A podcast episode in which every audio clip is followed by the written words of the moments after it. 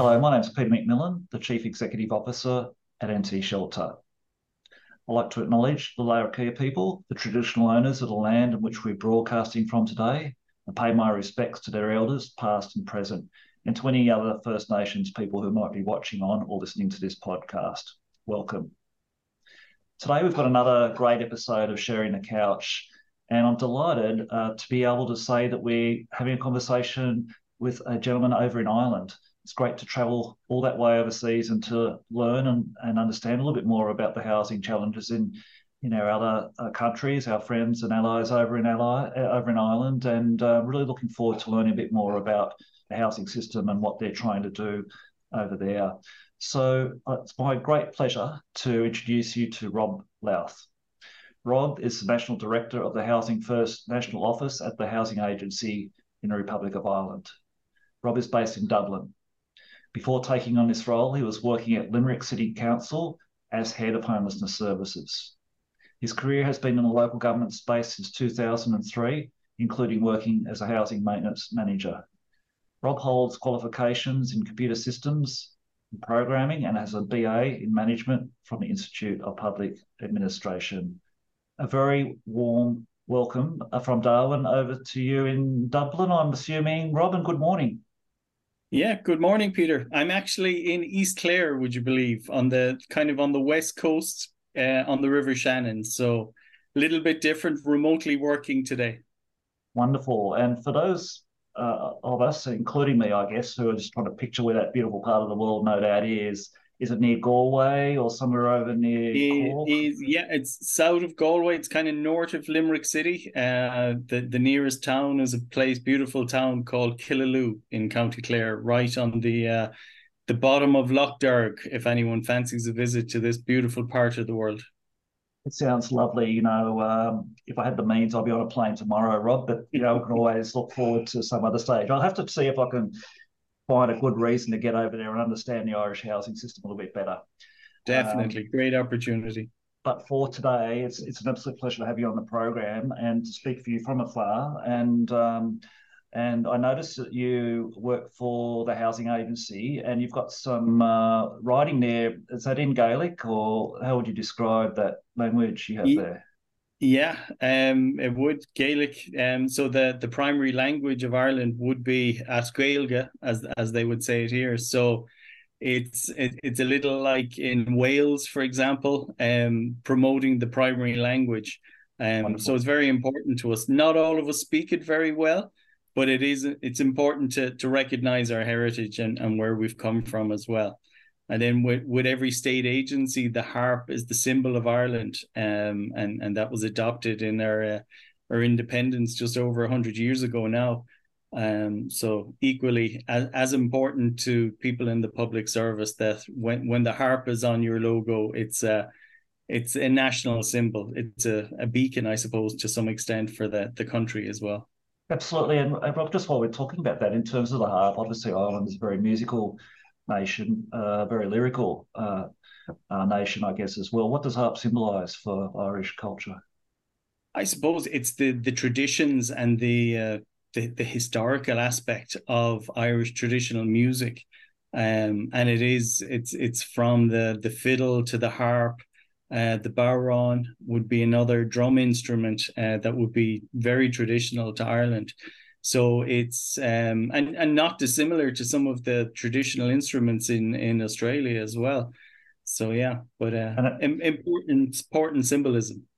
Absolutely, no, that's that's really uh, really special.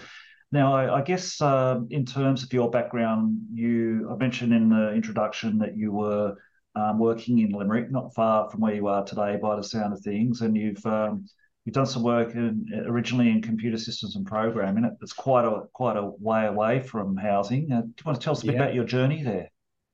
Yeah, I suppose I originally in college when I when I finished in school, I I fancied the uh, the IT sector and computer programming. I had an interest there, and I worked for uh, while in Dublin. I worked for a number of uh, top companies. Um, would have had uh, employment with Microsoft uh, Corel, which was a graphics company that was subsequently taken over by um, by Microsoft. And then I moved to Limerick, and I was working for Dell Computers.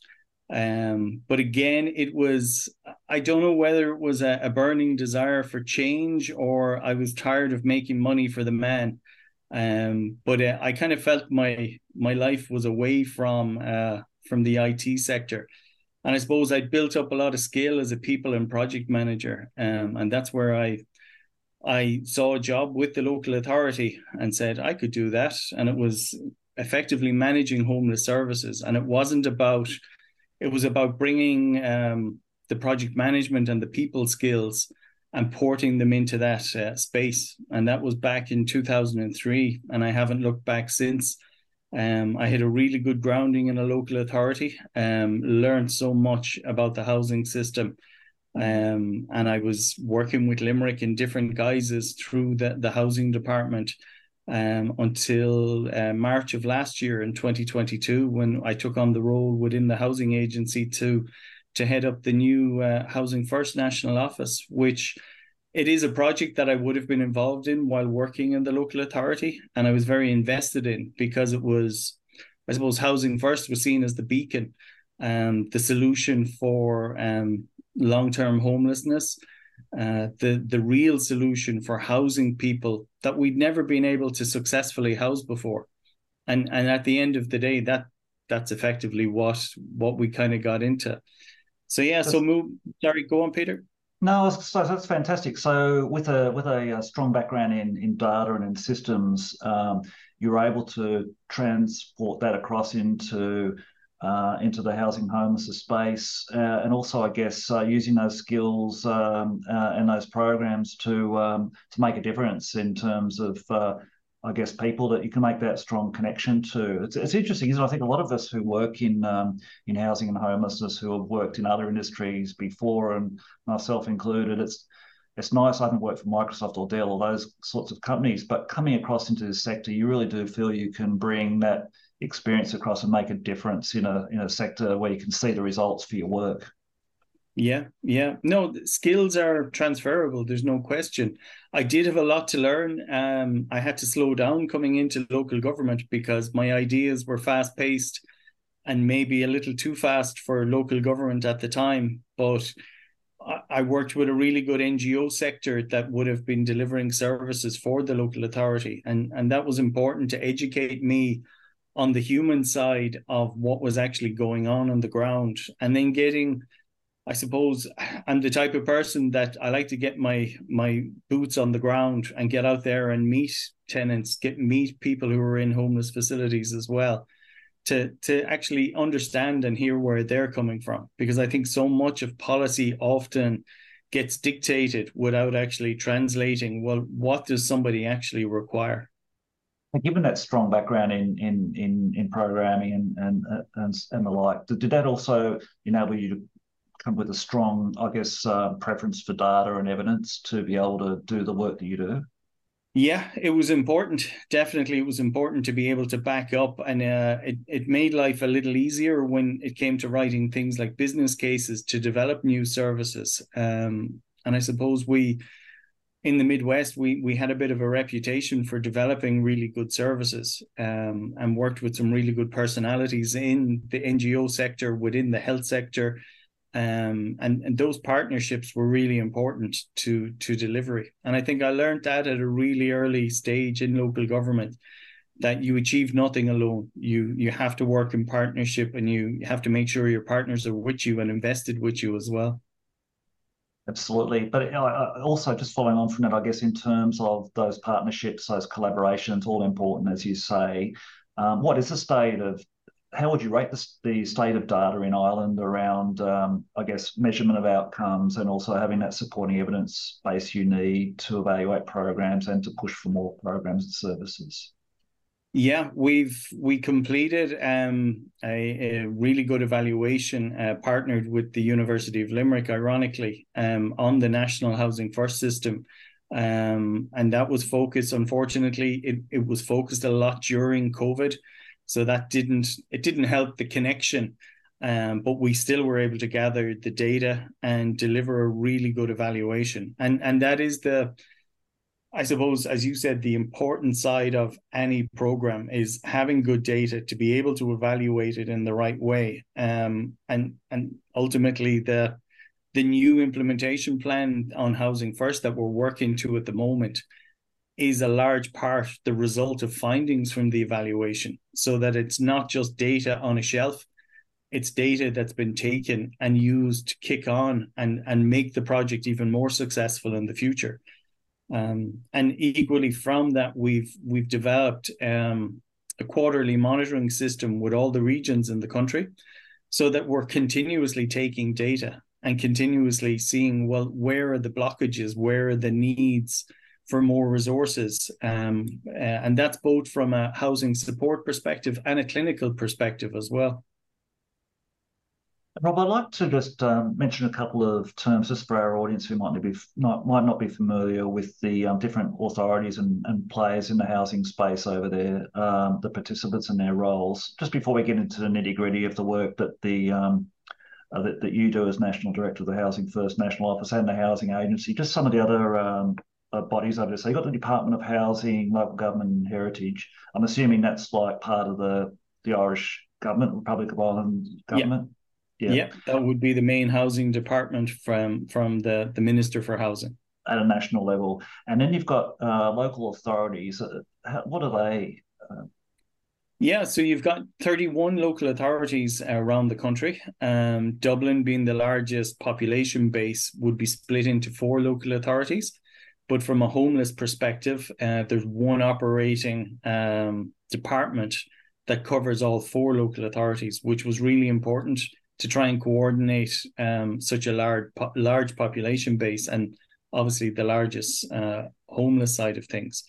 But then around the country, you've you're geographically typically geographically mixed between the nat- the natural county boundaries to deliver services as well. Um, and there, there's been a lot of reform in local government in Ireland over the last 20 years, where we've we've reduced the number of local authorities um, in an effort to be more efficient um, and try to enhance local government as well by having more of a, a public engagement and a, an elected representative engagement as well. And I think that's been really important because, again, like any project, you got to connect with the people, and your elected members are, are that link for local authorities as well.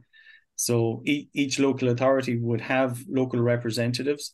Um, based of the various parties um, that would equally then the national politics um, feeds in or the local government feeds into the national system in terms of the um, the houses of parliament um, and the the bigger scale of things but everything usually starts on a local level um, okay. to feed to feed in then to the national politicians as well so it sounds like in Ireland you have like those uh, local authorities similar to our local government or local uh, councils, local government areas. Um, what was what's probably different is is we have state and territory governments. You probably don't have those. I'm I'm, under, yep. I'm assuming in Ireland.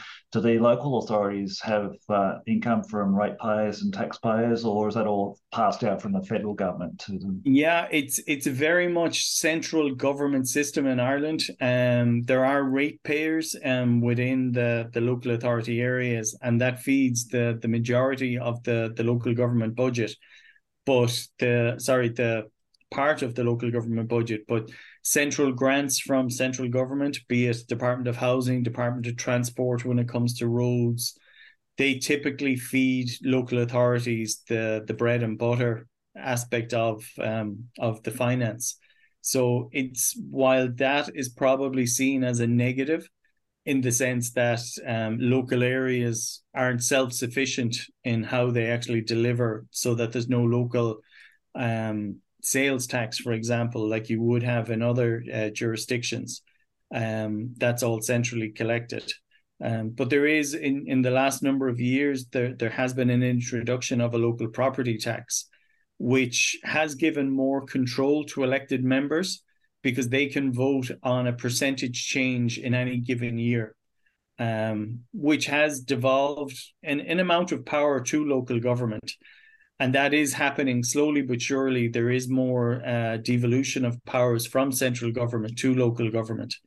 And for example, um, Limerick, again, ironically, maybe as a I'm biased, um, but as a progressive local authority, um, voted to have a directly elected mayor, which is something that's a new departure for Ireland. Even Dublin doesn't have that, and that's expected to happen next year. So it's, I suppose, expected to have a directly elected mayor with a substantial budget, staffing to be able to enhance the the city and the county of Limerick um, in a different way, and that's it's going to be looked at broadly in terms of a, a, pilot system to see how that system actually works out. So it's it's kind of exciting as well when you when you see that kind of thing happening.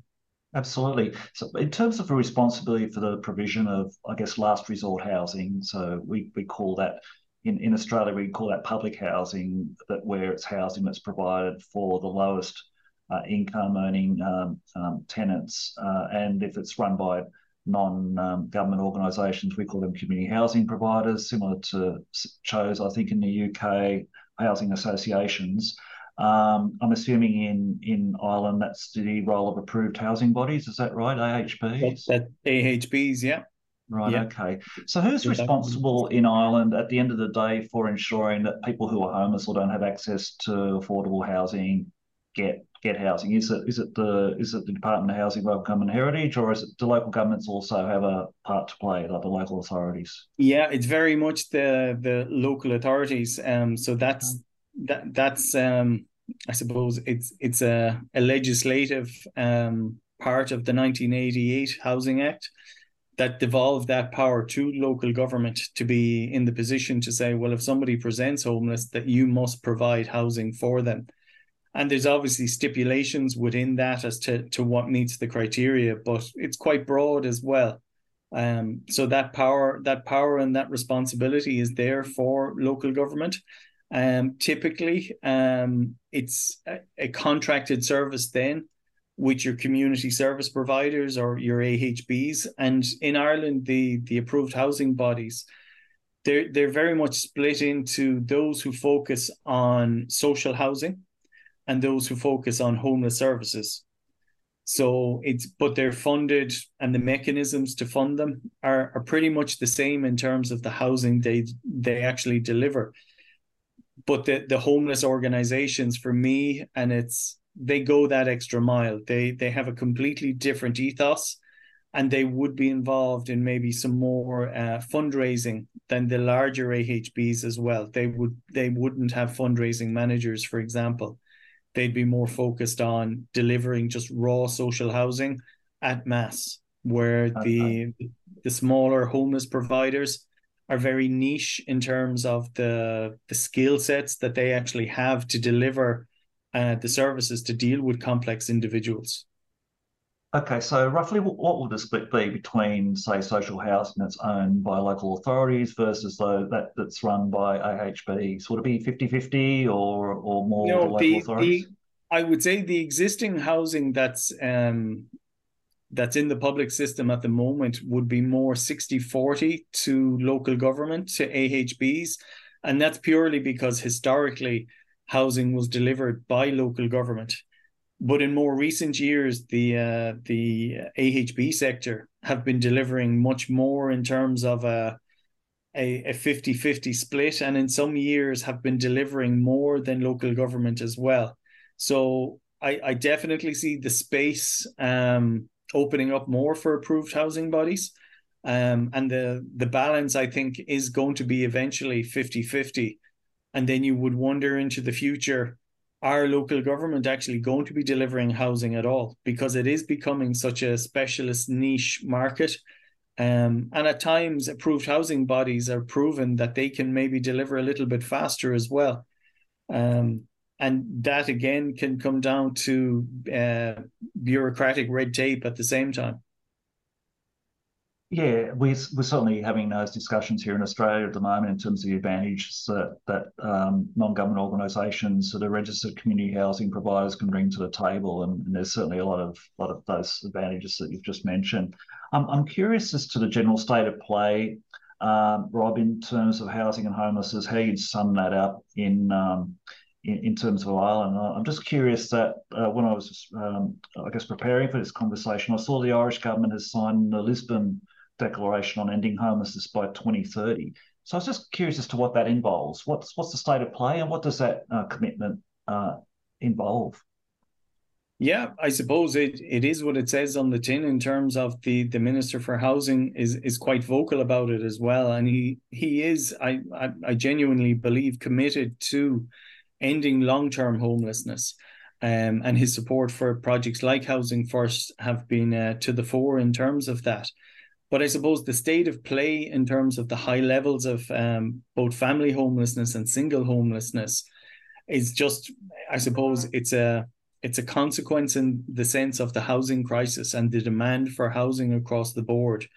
Um, I think the financial crash has had such an impact on the the housing market that when no new housing was being built at the time, and that slowed down, and that that gap between ramping up to deliver more public housing, I think that has just made the I think worldwide, it's not just in Ireland. I think that is the problem where a number of countries are facing housing crisis at the moment, and homelessness um, is at record levels across Europe, certainly, um, without going further afield.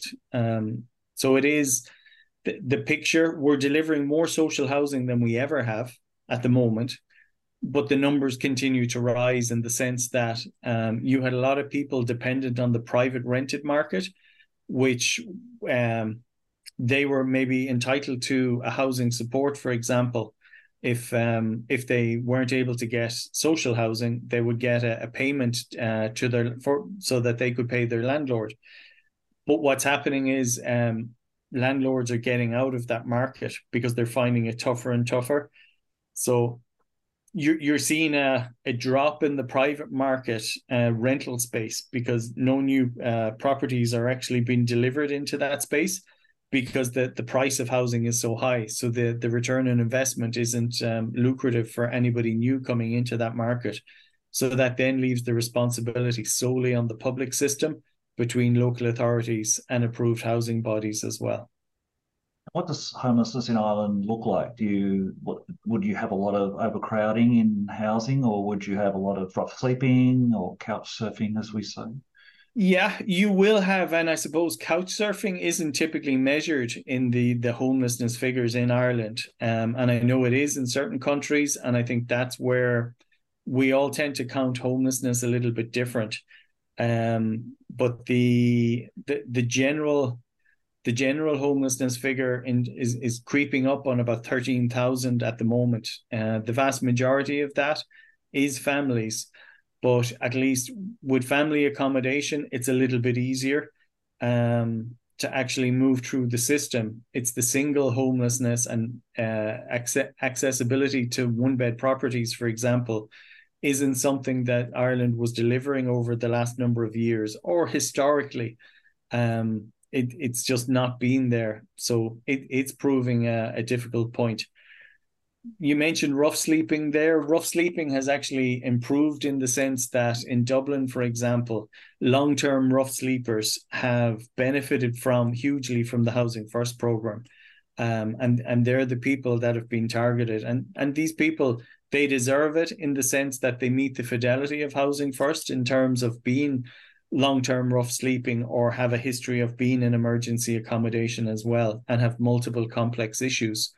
So that that that has been the real win for housing first, for example, in terms of reducing that long term rough sleeping. Um, and it's while Dublin was the highest uh, proportion nationally of rough sleeping, there were pockets of it in the larger cities like Limerick, Galway, Cork, and Waterford um, and equally housing first is having an impact in those areas as well.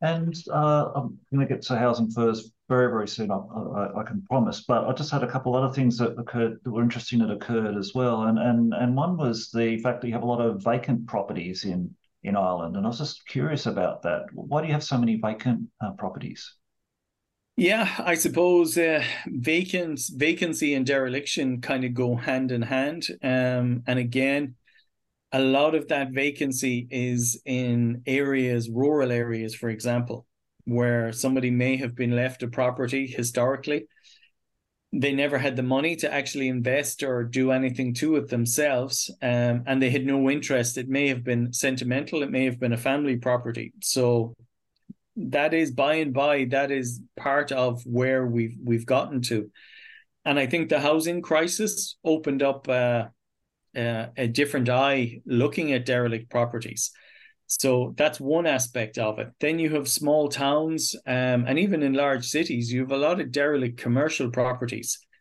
that started coming, just coming up on the market. That were, I'm, I'm sure Australia is the same. The the advent of people shopping online moved away from the need for commercial properties. So we we have actually been really good in Ireland at changing and turning a lot of that derelict property into um, social housing as well.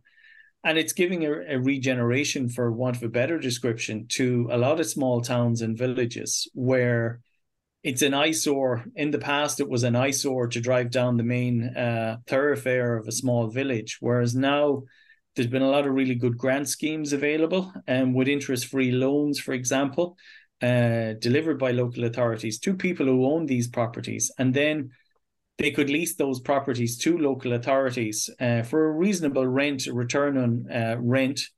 Um, and it means that it's not going to be compulsory purchased and that it's actually delivering um, a social housing uh, need within a town as well. So there have been there have been blights and there have been good examples in terms of where we've been able to work and turn things around as well. Yeah, I really like that example of, of the commercial, turning that commercial property into social housing, yeah. working with local um, commercial operators and and and repurposing. That's that's uh, yeah. that's that's that's the best of community collaboration, isn't it? When you've supported such a housing need yeah. as well. Also, uh, I guess it must be a tough situation in Ireland for renters as well. I, I noticed that there's a there's a limited rent increases to general inflation over there. Uh, yeah, is there a that, bit of a rental crisis? There's just not enough places to rent in the private market ultimately it is and it, it's having an impact the the rent pressure zones have been really good in the last number of years in terms of trying to control the rent um, but again it's it's just doesn't seem to be enough in terms of the the lack of properties on the market and that possibly is one of the reasons why a lot of landlords may be leaving the market as well is that they're they're limited in in terms of how much they can increase their rents as well um, so from that perspective, while you're trying to do good, there's always an opposite effect that may go with um, a rent pressure zone uh, correction as well. But I think controlling when things started to get out of control, certainly in Dublin, it started. Um, it, it was a good point to actually bring it in uh, to the system. Um, but a lot of it was focused in the larger cities as well. But when you confine a rent pressure zone to one part of an area or a county, typically what happens is the population spill outside that zone then to try and find the property as well. So I think there have been really good lessons learned in terms of that trying to control the actual rents within the country. Um, but it's it's it's certainly it's the lack of available rental properties that has driven the rent increase um, ultimately within Ireland. That's something that needs to be uh, treated with caution, isn't it? How you implement those Absolutely. things. Yeah. Make sure you know the, the, implications. Just like to yeah. turn now then to the housing agency and and um, and your part in that as national director of the Housing First National Office. Rob, can you tell us a bit about the housing agency, the the work that you do there, and and specifically yeah. then the work that you do as uh, the Housing First National Office? Yeah. I suppose the housing agency is a, a sub department of the Department of Housing. Um, and it's a vehicle that sits between uh, the Department of Housing and the local authorities. So, from that perspective, it's a center of knowledge. And if the Department of Housing have new schemes that they, they wish to run um, and roll out, it's usually the vehicle is usually the housing agency as the first point of contact. So ultimately, the, the housing agency, while running schemes, has to be a center of knowledge uh, for all things housing within the country. Um, and the in the last number of years, the actual the roles that the uh, the housing agency have actually taken on are so wide and diverse, from managing defective concrete block schemes, for example, to working with homelessness on housing a project like Housing First and setting up the National Housing First office within the agency is I, I think they're the best two examples I can give as to how far you can get apart. Um, but it's um yeah, it's it's a really progressive agency as well in the sense that it's it's always how can we help? How can we do more? And I suppose that's to try and be a bit of a lifeline for local authorities as well, because as government introduce new schemes, they become resource intensive as well. And we're all very conscious that resources worldwide are, are seemingly becoming scarce and skilled resources even more so. And, and that is an issue, and that we all need to be mindful of that when you ask for more, you have to realize well who's actually going to deliver the more and i think the agency have been really good to to be that support for local authorities um, and and trying to take up a bit of the the the legwork for want of a better description to take pressure off local authorities as well so i think yeah, that's, that's sorry yeah no, I was going to say, it sounds like a really important uh, bridge between the local authorities and, and the department. And uh, I was just uh, noticed some of the um, skill sets and experience that uh, the agency has just listed um, here. Uh, includes housing policy expertise, researchers, architects, engineers, project managers, and planners, and building the capacity in the sectors through education and information. So there's a lot of valuable work um, that's done there in terms of um, I guess, uh, design, delivery, the the whole box and dice. Yeah, the the the the whole kit and caboodle, as they would say over here. But it's um and and even when you mentioned some of the that area there, I suppose I'm I'm in a service inclusion department, and again we're very much aligned uh with just the the raw housing delivery within uh, local government. And when I say housing delivery, it's not even the physical side of it. It's about uh, projects like um, you we had talked earlier about uh, grants for older people, grants for people with disabilities, um, uh, disabled person strategies, for example. That's been really important and trying to drive the the the idea of being more inclusive and trying to drive the properties need to be kitted out at an earlier stage for dealing with different parts of someone's life as well. Um, and I suppose then the the whole homelessness area that we've become involved in, housing first is one part.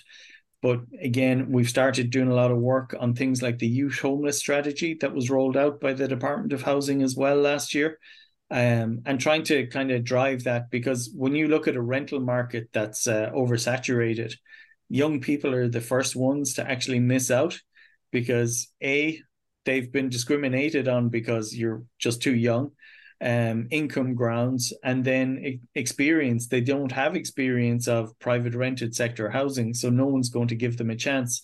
So there's been more and more um emphasis on that and then preventing people, uh, young people, from actually becoming homeless at the same time, which is more important because I suppose it's something that the government have been driving is that prevention is the the first protocol and everything.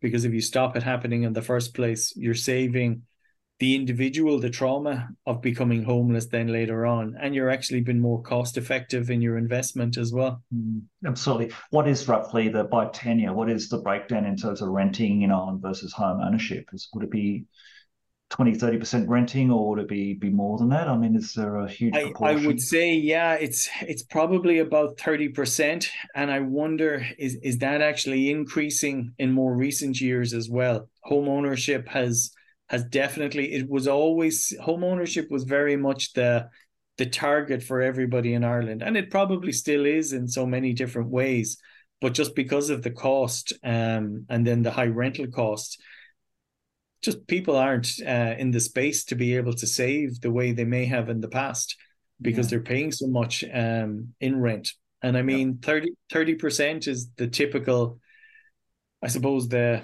the mark of uh, how much income you want to spend on your rental uh, outlay. And that's getting higher and higher. So that just means that people have less disposable income to actually save um, to buy property into the future. And, and our you, country. Yeah, and that's where you we've we've grown into the uh, the affordable housing space more and more.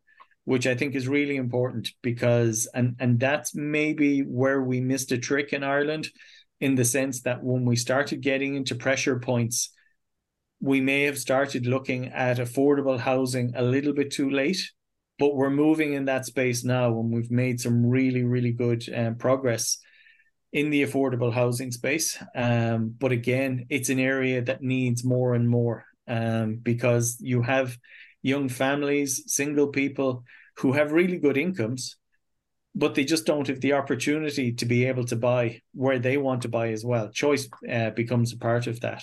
So, but I've I've seen some really good um, kind of partnerships between local authorities and approved housing bodies in delivering affordable housing as well, and then looking at cost rental, affordable cost rental properties is something else that's been worked on at the moment which is where the rent is guaranteed to be at a lower amount, which means that individuals could then have a bit of space to save uh, for the future as well. And who who meets that subsidy gap? I guess that difference between market price and uh, affordable.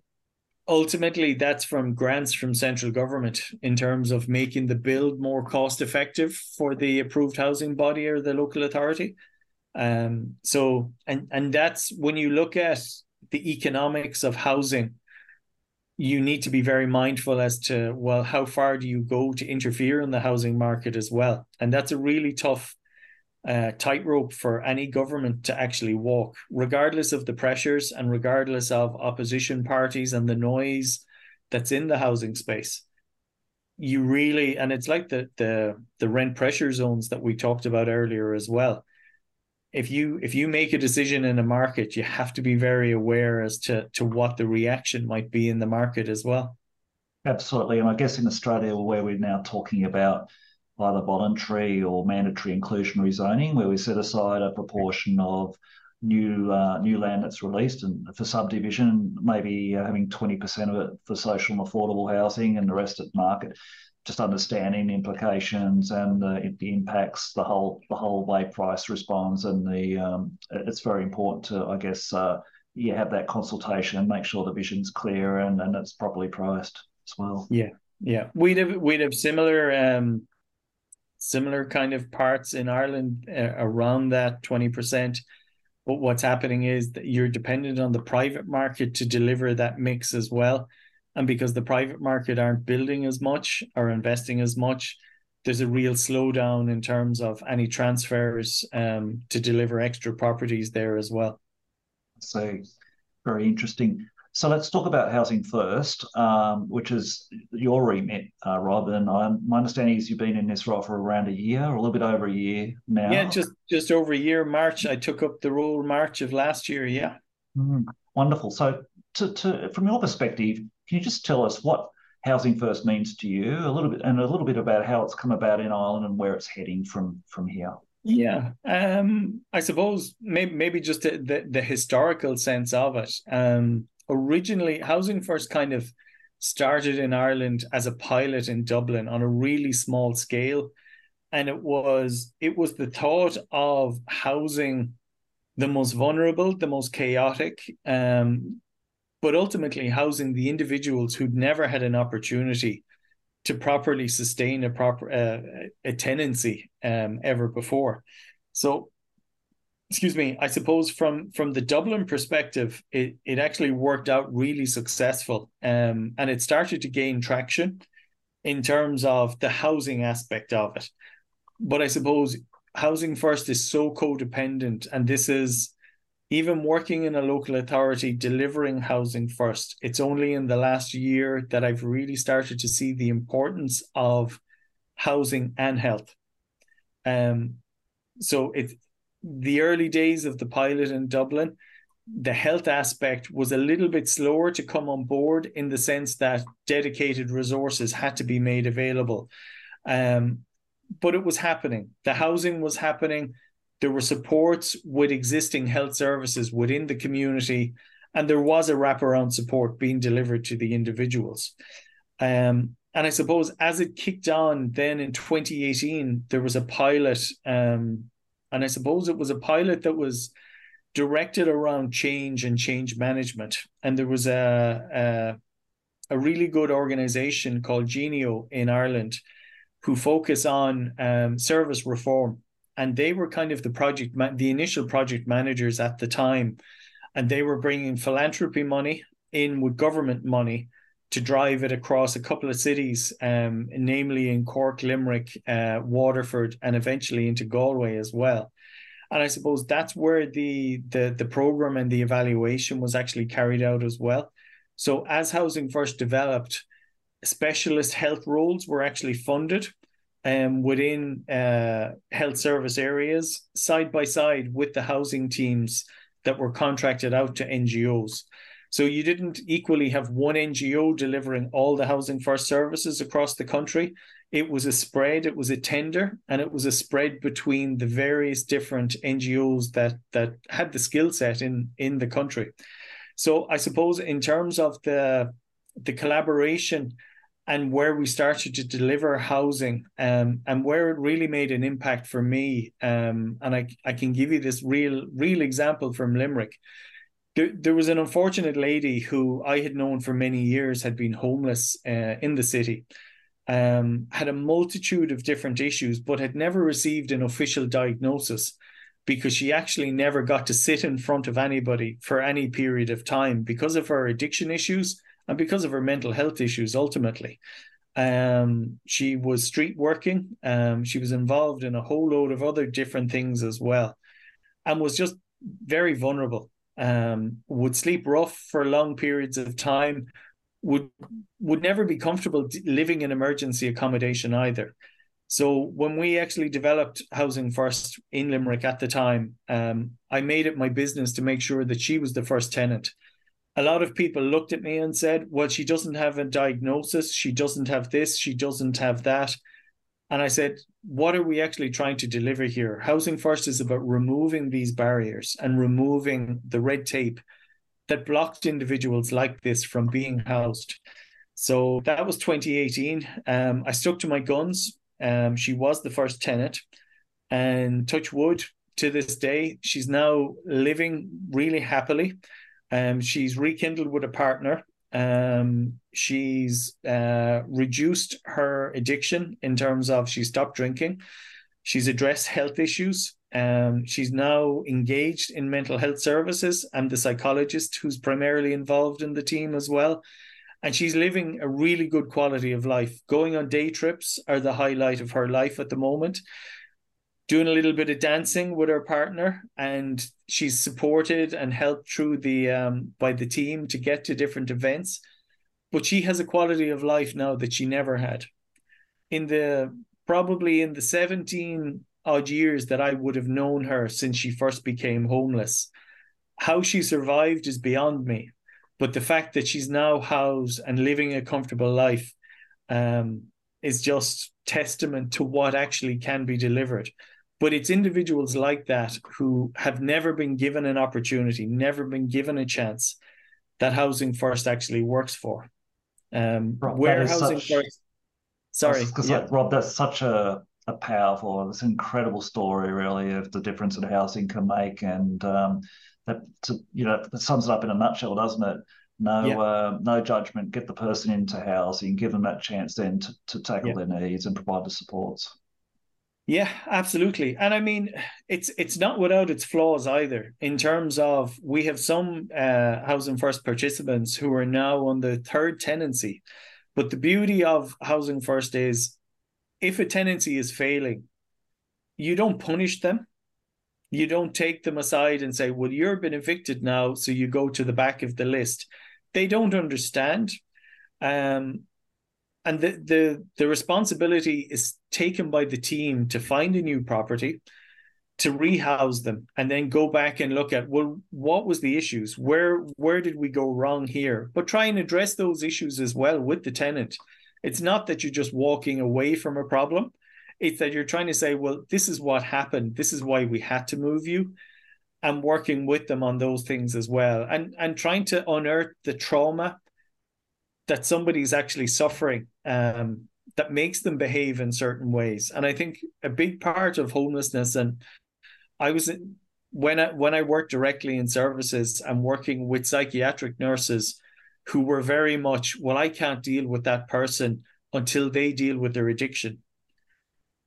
And having an opportunity now to actually work with individuals who have an addiction, but work in a harm reduction way. And I think everybody's been educated from, from a health side to a housing side to actually understand that okay we can work with people in addictions and we can help them reduce their addictions and improve their quality of life and ultimately improve the outcomes. I mean where where we go we meet with everybody in the the there's nine regions in terms of homelessness in ireland. So local authorities from a homeless perspective in different regions are uh, clustered so we're meeting with nine regions on a quarterly basis where we have monitoring data and we hear the, the case studies like the one I've talked about there. But for me, the powerful side of it is we hear about the difficulties, we hear about the gaps and the blockages and what we need going forward. But we hear about the positives. We hear about individuals, and it was one guy in, in the Midlands in the country in a really rural area and we'd heard at one quarterly meeting we heard some bad things about him in terms of he was pretty low. And in the next meeting we heard would that all change when we got him a job? And he's he's still involved in addiction but he's in a harm reduction way but he's able to function in employment and hold down a job as well which something small like that to to everybody else. But that's the beacon uh, for a successful scheme as well, because that's where it kicks on to say, well, you know what, that positive example can be replicated around the country. And a big part of what we're trying to do from a, a national office perspective, and it's it's kind of an unusual project as well, in the sense that we are a national office. Again, we're sitting between departments and pulling different government departments together, not just Department of Housing, Department of Justice, Department of Health, um, Department of Social Welfare as well. Um, so we're bringing all these different government departments together to help us on the journey, and that collaboration is key. And I think why it's actually partly successful as well is that it's had really good sponsorship from the top level of government because they realize it is the rose in the in the thorns at the moment in terms of homelessness and if it's successful, why not invest more and more into the project as well? Because then we're going to reduce that long term homeless aspect. And it brings it back to your point about Lisbon. It's the real commitment to Lisbon is that the more we invest at the the the, the cold face of long term rough sleeping, long term homelessness for those who are chaotic and in complex needs. So that that's a really big part of the the collaboration and the drive. I think also you mentioned that sometimes things don't always work out, or you might need to move tenancies or change the the, the, the location. But I think the statistic I've seen um, coming out from from your work is that around eighty six percent of them are successful. Yeah. Which is a yeah. which is a pretty strong endorsement that the that the the approach works. Yeah. No, it is eighty six percent, and while I suppose I don't try and drive that, I think that's that's a great result and that's a great output.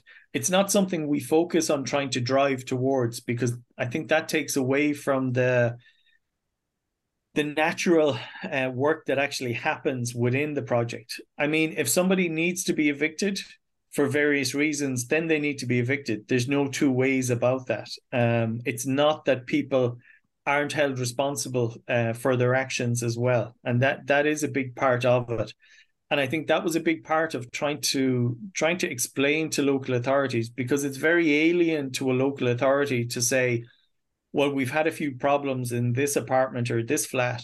We got to move to a new flat. Um, and I think there's there's been a lot of minds, and we still have a lot of minds to change as well. It's not it's not necessarily um, the finished article, um, but that's part of the process as well. And do you think that agencies such as health and criminal justice sector getting their engagement, do you think they also get to see the benefits for the reduced spending in their areas on people yeah. who are is that a big factor yeah. as well? And, and, there's really good examples, um, and there's some good data that we've we've seen in a in a hospital in Cork where um, some of the team actually studied uh, participants and they were able to go back and look at the data prior to being housed in uh, housing first, and I think it was it was based on four uh, participants. So in the three years before um, housing first and the three years after they'd actually been housed, and the emergency department admissions went from I think it was 170 down to four. Wow. So that if if that in any language is telling you this program works and it's taking valuable time away from emergency departments. There you go. And it's the same in the in the criminal justice space then as well. They're really keen to to get involved because they struggle in terms of trying to rehouse people who've been in the criminal justice system because of the stigma that goes with it. But what we've actually seen is a lot of people who've been in complex homeless situations they typically reoffend and reoffend uh, often to get a bit of respite themselves and to get a roof over their head in prison for the winter but what we're actually seeing with Housing First is again, it's giving people an opportunity, it's working with them, and it's stopping them from reoffending, which saves the community. And then in return, it's saving the the prison service the the need to actually deal with them. Absolutely, Rob. Uh, I'm still struck by that story of the of the woman that you mentioned, who you known for 18 years. An incredibly powerful story. Uh, uh, look uh, on that, and um, I guess I'm just curious about the way in which um, Housing First needs to engage with neighbours and local community because I guess um, housing people with complex needs um, can sometimes, at least in Australia, can create a little bit of tension around, you know, uh, maybe not in my backyard kind of culture. Do you want to talk us through how you manage to get people housed in those situations and make it sustainable in a way that's been successful? Yeah, and it, it's kind of interesting because when I was looking at your own website and looking at what you do, the, the biggest thing that struck me was the the challenging community perceptions of homelessness. And and that to me, that really sticks out to me because that's what we're all about. Um it, it's communities don't typically know or understand homelessness unless it's affected them um directly and and that's where we're we're trying to do a lot of work around that. But again, the individuals we're trying to house and housing first, and we we bring one of the the fidelity elements is choice, so that if if Peter is from um, Limerick City, for example, Peter wants to live in Limerick City. He's from the city. He's from that community.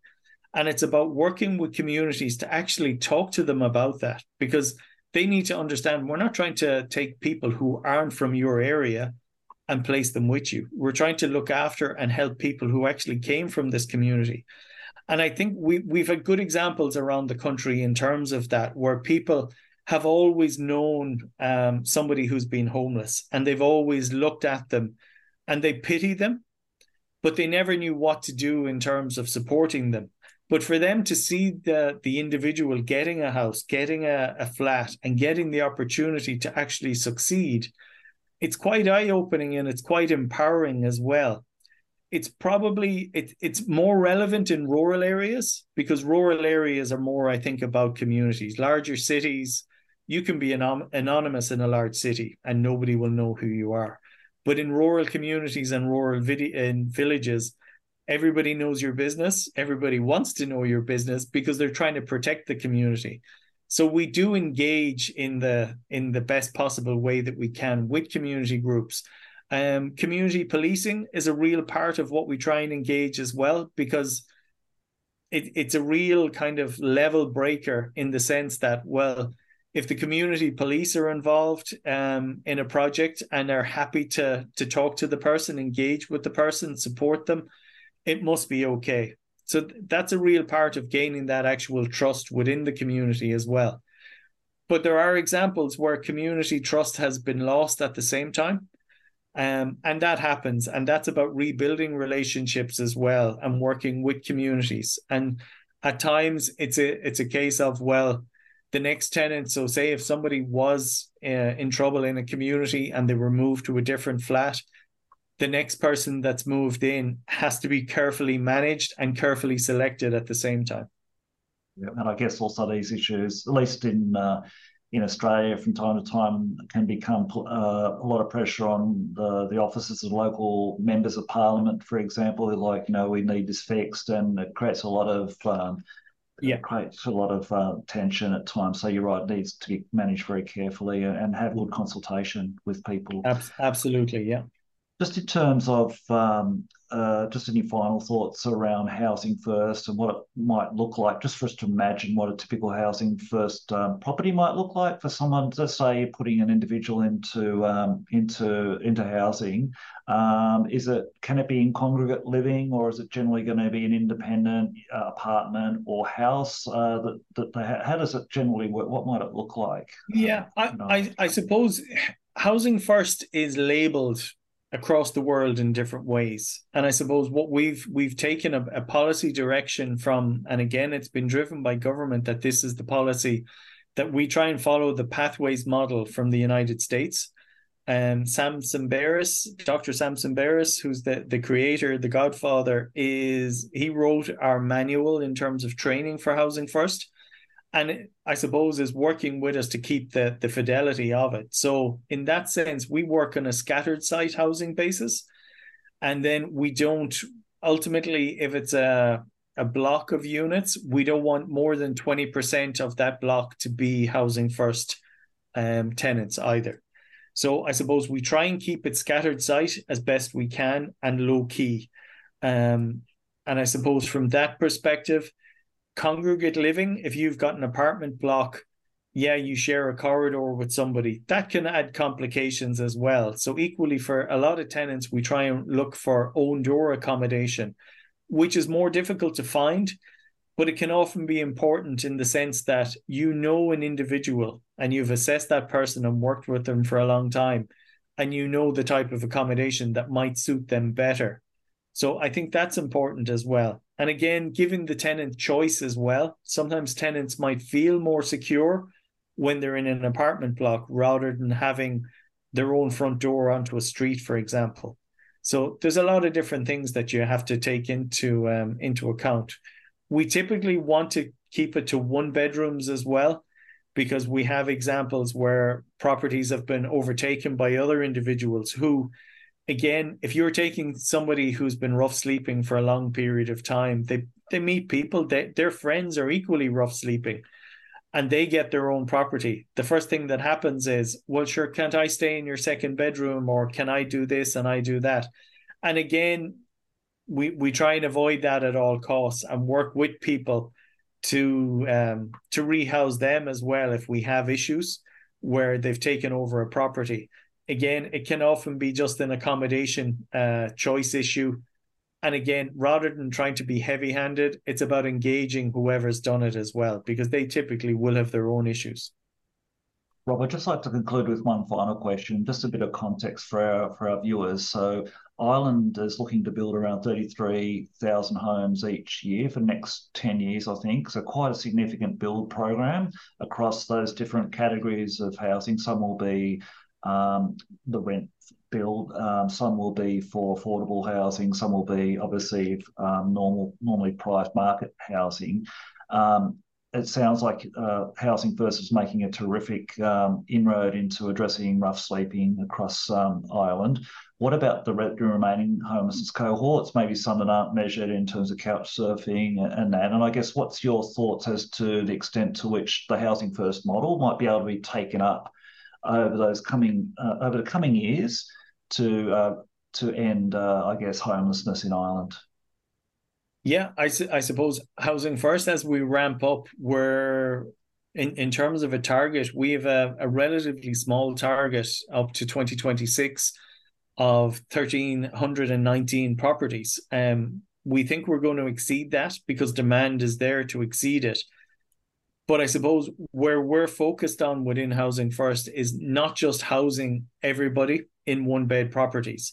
It's about meeting the needs for those who have the complex issues, who have the dual diagnosis of addiction and mental health. Again, it, it's we're, we're been accused of keeping our focus of housing first narrow in terms of we're very much focused on that. But that's why we have successful outcomes as well But as you said, we need that 30,000 uh, units to be delivered every year because that's that's what will really save us from the housing crisis. The focused work of Housing First will focus on people who are rough sleeping, who are in long term homeless accommodation, and help them break their cycles as well.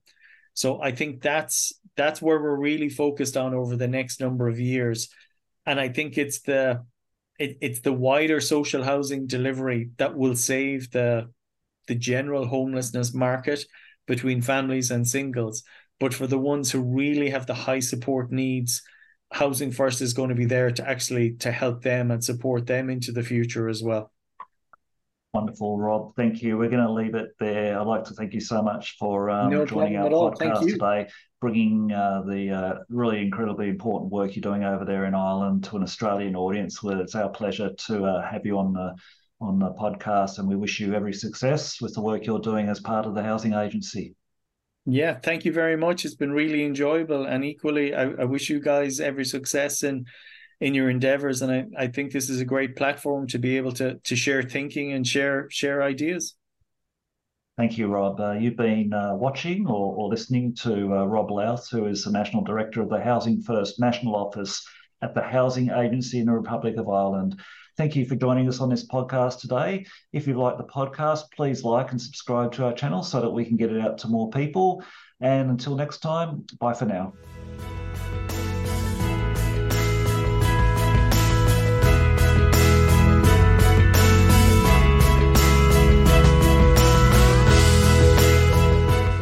You've been listening to episode 12, season 2 of Sharing the Couch by NT Shelter. Opinions expressed by guests on Sharing the Couch are their own and do not necessarily represent the views of NT Shelter or host Peter McMillan. Thanks for listening and don't forget to hit subscribe.